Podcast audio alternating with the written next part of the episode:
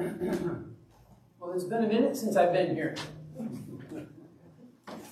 And a lot has happened. I'm going to move this out of here in case I stumble over it. Yeah, uh, Kim and I were talking on the way over here, and um, it's been at least three years since I've been here. I think closer to five. Um, and so it's a it's good to be back here to visit our friends here in Bay City Church. Well, um, there's good news and there's bad news. I'll give you the bad news first. I don't have Dr. Seuss today. but I do have good news. There is a story involved. Yeah. But I'm, I'm going to tell it without pictures, and it won't rhyme. but it's a story that, that you uh, probably know. Most of you have probably read it. Um, actually, the title of the sermon is, is God's Economy, a recap and a review. And um, I have been in, well, Kim and I just celebrated our 43rd wedding anniversary. And I, we've been involved in ministry for almost that long, uh, 40 years at least. And um, it, it's interesting when you've been at that for a long time, um,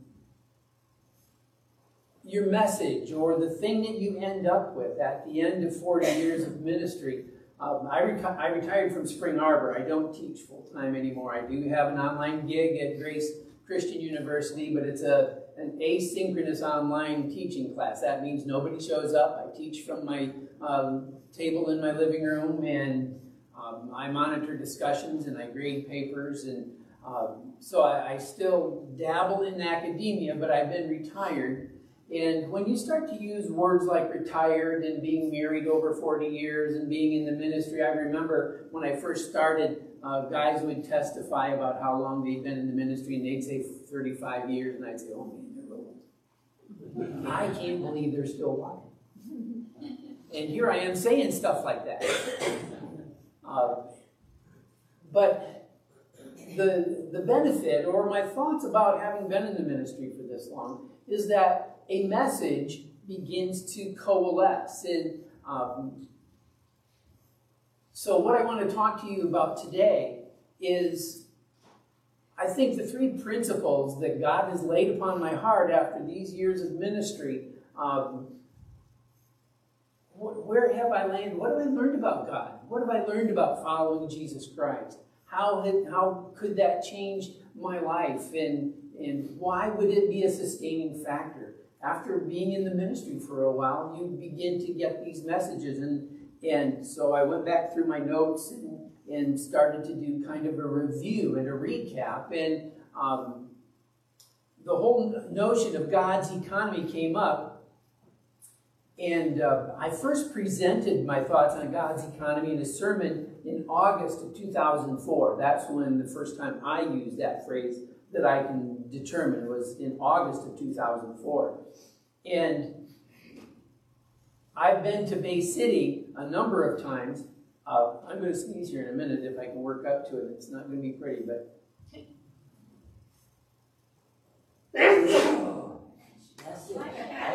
That's the way my grandpa Reed used to sneeze. He'd scare the fire out of me, he would. He'd just cut that loose at the dinner table, and my goodness, I'd jump out of my chair.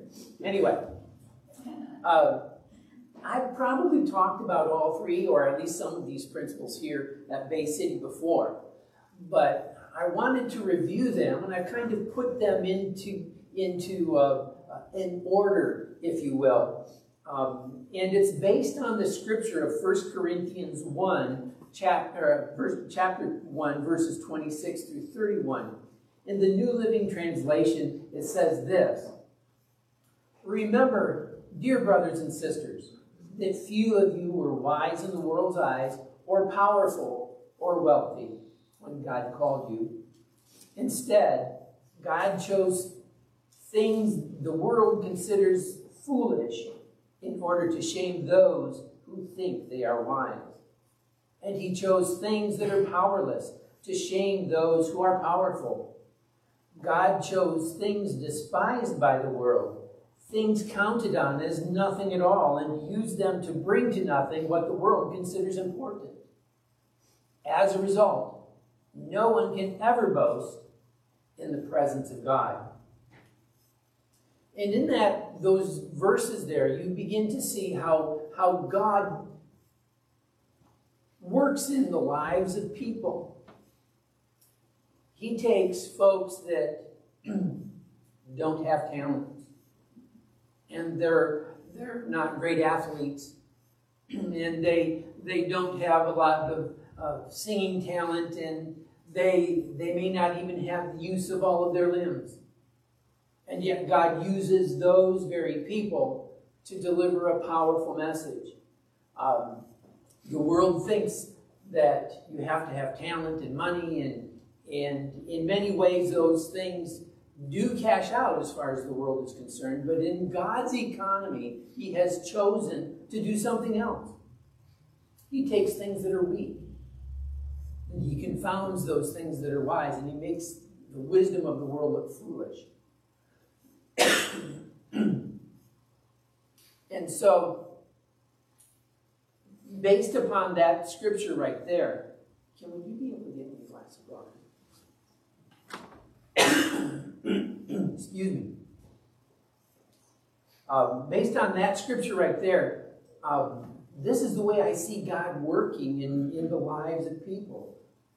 And so there's three principles that I, I consider um, in God's economy. The first principle is the inside is bigger than the outside. The inside is bigger than the outside.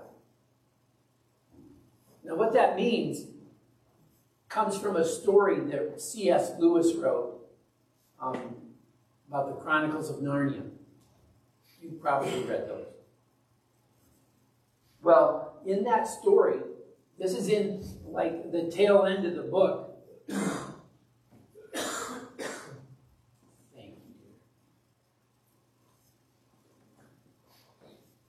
Well, now that's a conundrum. I was going to set that down.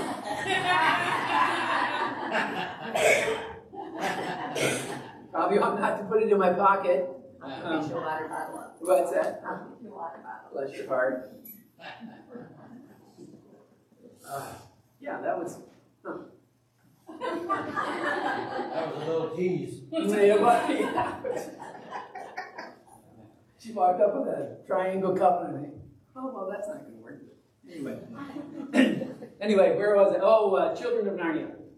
In this story, um, the, um, the the three children had, of course, discovered Narnia, and uh, they had discovered that they were kings and princes and queens uh, in Narnia, and they had important roles to to fulfill there, and they they understood the world of Narnia, and then they would go back to England, and they were kids, and, and they would grow up, and it would be a time that they wouldn't go to Narnia, and then they'd go back into Narnia, and so they were kind of jumping back and forth. And th- in this story now, uh, it had been a while since they'd been to Narnia, and uh, they uh, uh they brought their cousin with them. His name was Diggory. And Cousin Diggory didn't understand about Narnia. He'd never been there. He was curious because he had heard the kids alluding to that thing. He had heard the, the children um, alluding to this place that they would go to. Um, and but they finally took him there. And in the land of Narnia, it was coming down to the to the final hours. Uh, the Narnians had enemies called the Calormenes, and the Calormenes wanted to do away with Narnia. And they were succeeding. They had finally uh, captured the kings and the queens of Narnia. And included in that capture was their cousin Diggory, who was also now considered a prince in Narnia.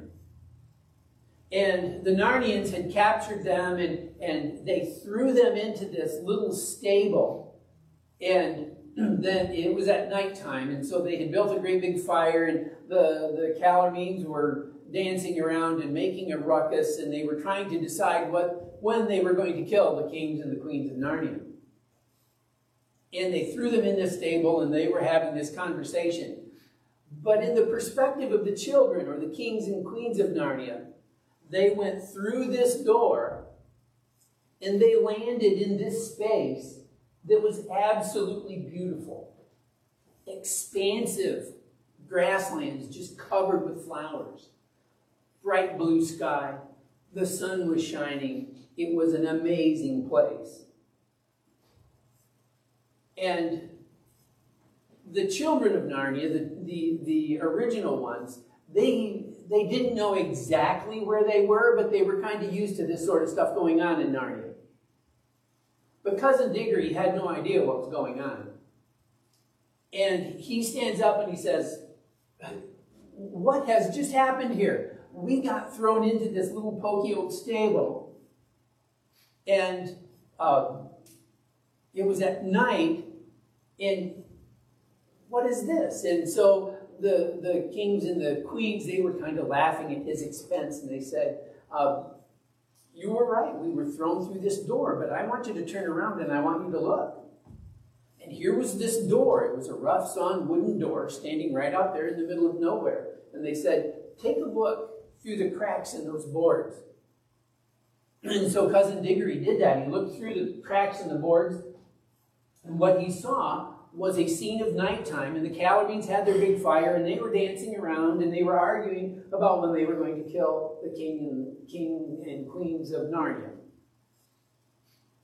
In Cousin Diggory, he steps back and he walks all the way around that door. And it was just a door. And yet there was something on the other side that had been tossed through that door, and now they were into this expansive space. And Cousin Diggory, he steps back and he didn't quite understand what was going on, but he says, It appears that the inside is bigger than the outside. And that's my first principle of God's economy. The inside is bigger than the outside.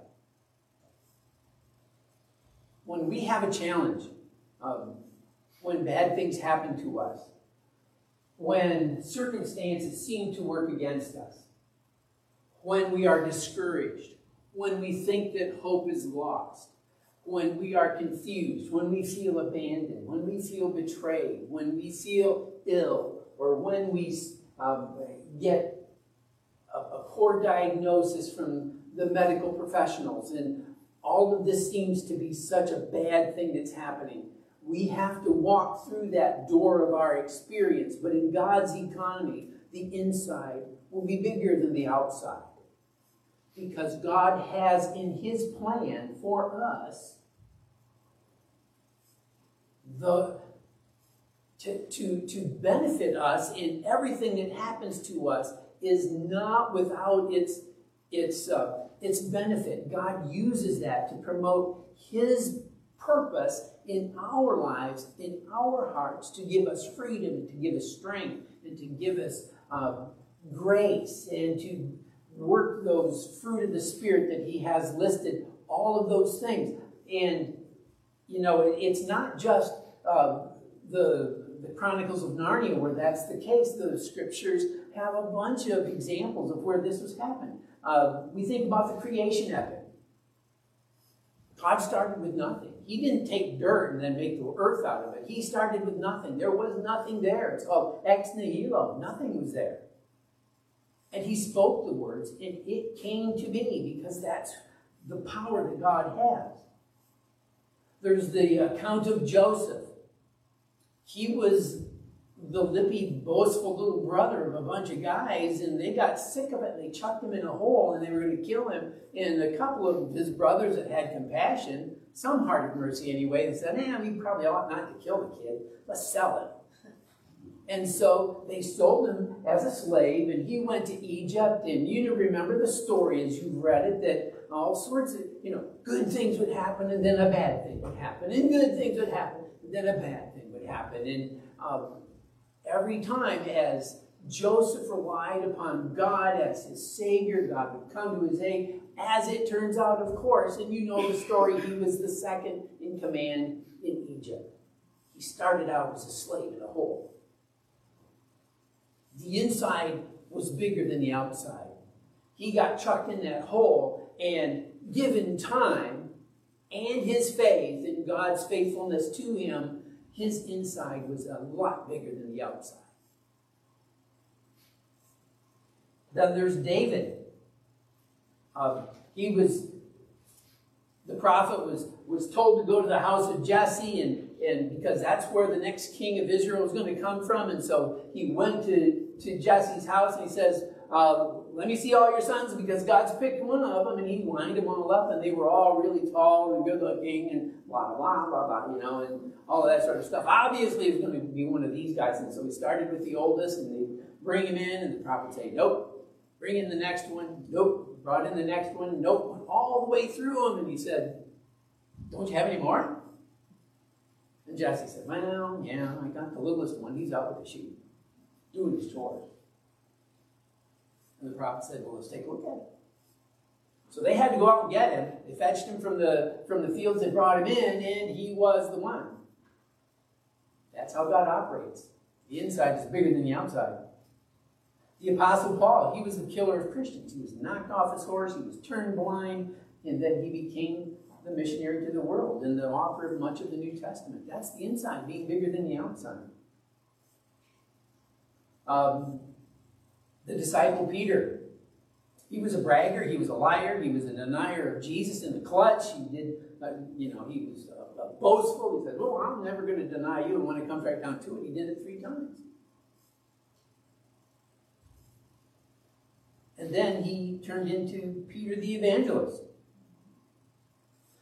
And then, of course, there's the biggest and the best example of God's economy is found in the birth of Christ. And if I were to ask you to make a list of all of the Christmas songs that you know that talk about the beginnings or that whole epic of Jesus's um, foretelling of his birth and how he was born and, and all of that, you get a glimpse of the inside being bigger than the outside.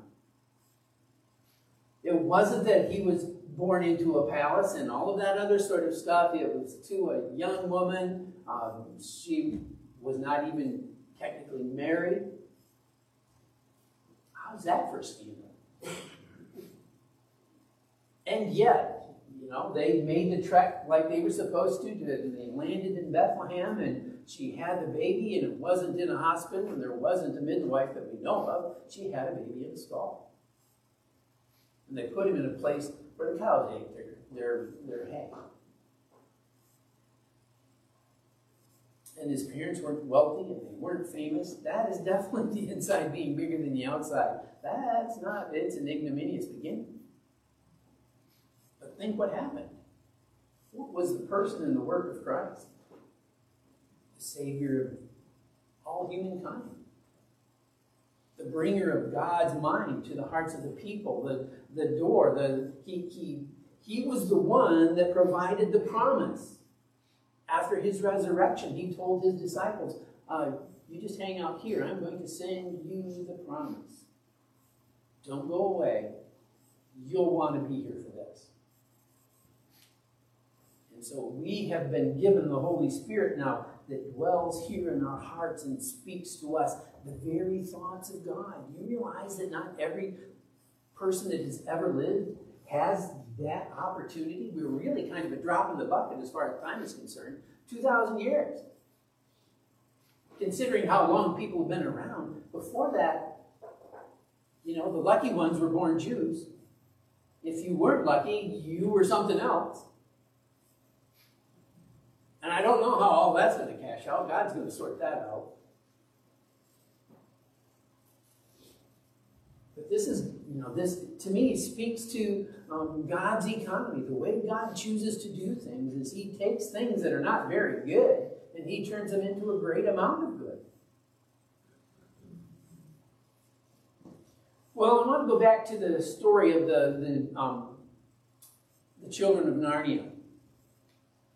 So, here they are, they, they had gotten Chuck through the, the door, and of course in Narnia the animals talk, and so they already had friends there.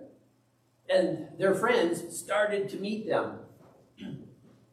And uh, the one friend that I remember the most was their friend the eagle. the eagle flew in, and this was kind of something new to him too. But he was circling over the children, and he would go ahead, and then he would come back, and he would say to those kids, he said, You've got to check this place out. Follow me. And the children of, of Narnia, they started to run because this was a really big place. And they ran and they ran and they ran and they did not get tired and it just kept getting more beautiful. And the eagle was going before them, uh, their friend the eagle, and, and he would fly way out. And then he would come back in and he would come down to them and he would say, You just wait till you see what's up there. Further up, further in, children. That's what he would say. Further up, further in. And that's the second principle of God's economy. That's what God calls us to. Further up and further in. When we find ourselves in these little tiny doors that, that our circumstances are chucking us into, and it looks really nasty and ugly, and it feels like, you know, it's in the middle of the night and people are plotting our demise and all of the bad stuff that could happen to us. God's got a plan even in that. And He starts us out little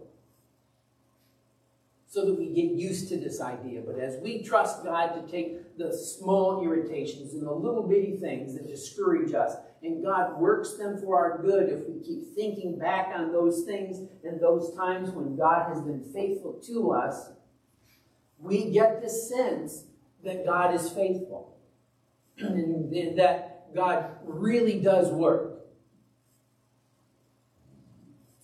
And so that is God's way of saying to us, further up, further in, children, further up, further in. There's going to be some really tough stuff that comes up.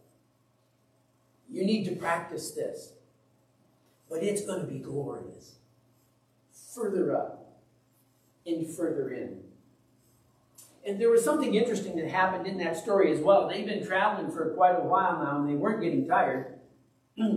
but they came up to this one little park. It was it was a park and it was walled, and there was a gate in it.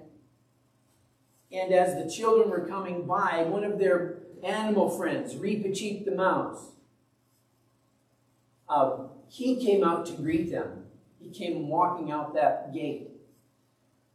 And he was talking to them about their experience and what they had been seeing and what they were feeling. And he said, You've got to do this. I want you to go through that gate.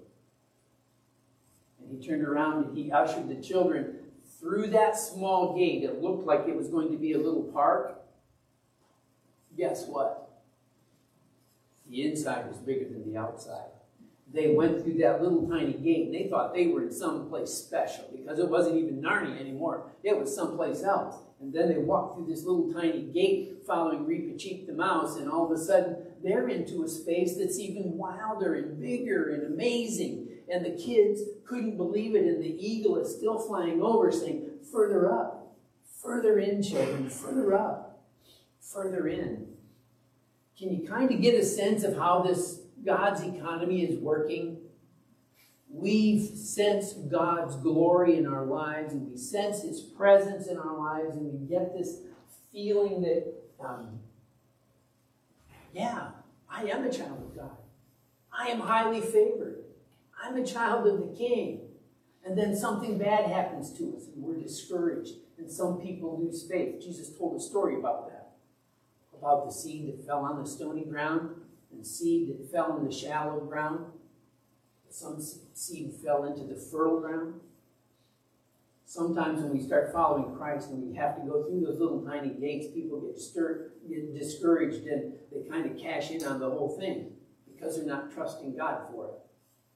They never get a chance to experience this whole idea that the inside is going to be bigger than the outside. And it doesn't happen right away necessarily. Sometimes it does, but sometimes it doesn't. Sometimes we just have to, to wait and be patient, wait upon the Lord and, and seek His face and seek His favor and call upon the promises that we have in the Bible. That's what it's there for, to remind us of how good God is. And to give us in black and white the promises that He gives to us. But the real work is going on here in the heart we read those words and we apply them to our hearts in this difficult time. And we say, God, in your economy, this is going to work out for your good and for your glory. Probably the biggest one that we know of, every person sitting in here, is when we have to cross that the river Jordan, I used to say. When we die, what's going to happen? We have a sense. We're kind of looking through those the cracks in those boards and we get a sense of what's on the other side, but we don't know. And we have people, we have examples, and we have testimonies of people that have been over there, and they come back. And they say how amazing it is, but you don't know that because you've never been there. All of our live long life here on earth is going to be a practice for us to understand that the inside is going to be bigger than the outside. When we have to walk through that final tiny gate, the gate of death, then we're going to start to see the inside being bigger than the outside. And I've never been to heaven. I don't know this for sure, but I do know the Word of God, and I think in the in God's economy and His principles, I think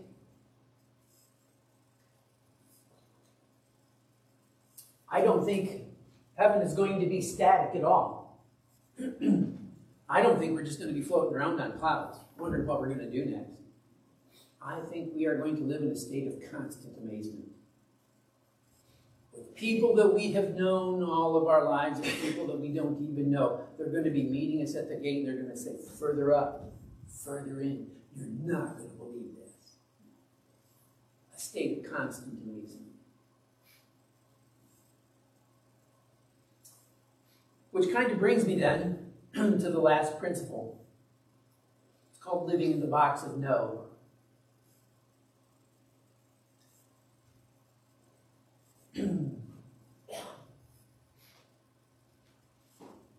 I believe that our God is a God of yes.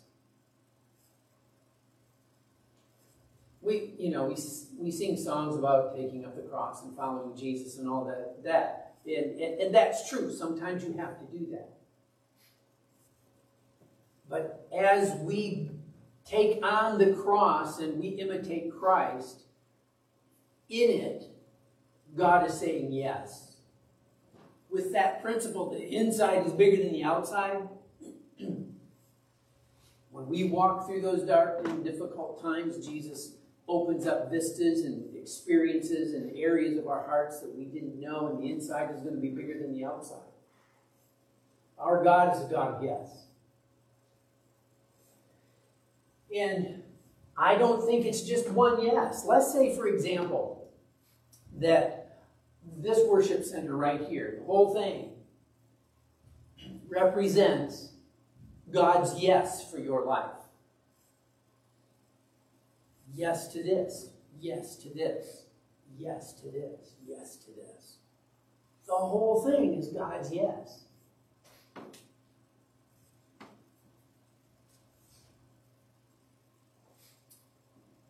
But because of what happened to Adam and Eve, they had the they had a life of yes too.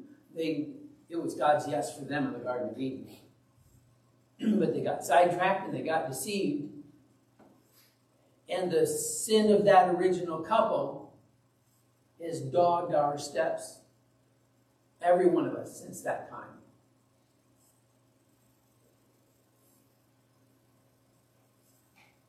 But Jesus Christ has paid that debt, that is again another door, the inside being bigger than the outside.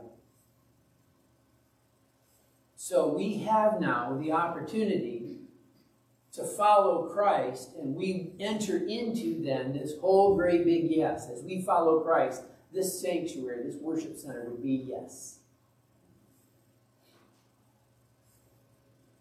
But most people live here in this little tiny box of no. They could have access to all of God's yes. But they live here in the no. and God wants us so bad. He wants us to be princes and kings and queens. He wants us so bad that He has done everything that He could to bring us to Him. He has provided that sacrifice that we needed. The blood of Christ has been shed once, for all, forever. You know, you can't even say to God, Yes, Father, save me, because He's already done that in a sense. Christ has died once and for all. God has already provided the yes. When it comes to following Jesus, it's really only half a choice. We just quit saying no to God. We can't say, Yes, God, save me, do whatever it takes. He's already done whatever it takes. We just have to quit saying no. But most of the time, people choose to live right here in this little tiny no. And all it takes is for us to quit saying no to God. And we have access to this. We have then the Holy Spirit living in our hearts to give us the very thoughts of God and to give us um, comfort and to give us strength and to give us wisdom and to understand the, the, the whole notion of God's economy. Can you imagine if someone is not in faith? I would be up here and it'd be like I had three heads and talking a foreign language. The reason it doesn't seem that way to you, folks, is because you are probably already living outside of the box of no. And you can relate to God's principles, to God's economy. When I say the inside is bigger than the outside, I see many of you shaking your. And when I talk about further up, further in, you shake your heads because you've been on that journey. You've gone further up and you've gone further in. And the impetus for one of the things that we should be about is convincing people to get out of the box of no. That's God's economy. And after 40 some years of being involved in ministry, that's what the Lord has taught me. And I find it to be pretty exciting as I get older. I pray when I have to walk through that final gate, that little tiny door called death. That I do so with anticipation. The process may not be a lot of fun, I don't know. It may be instantaneous, I don't know. But I'm looking forward to living forever in a constant state of amazement. Something to look forward to. Thank you for your kind attention this morning. Uh, would you stand with me and I'll just commit this in prayer.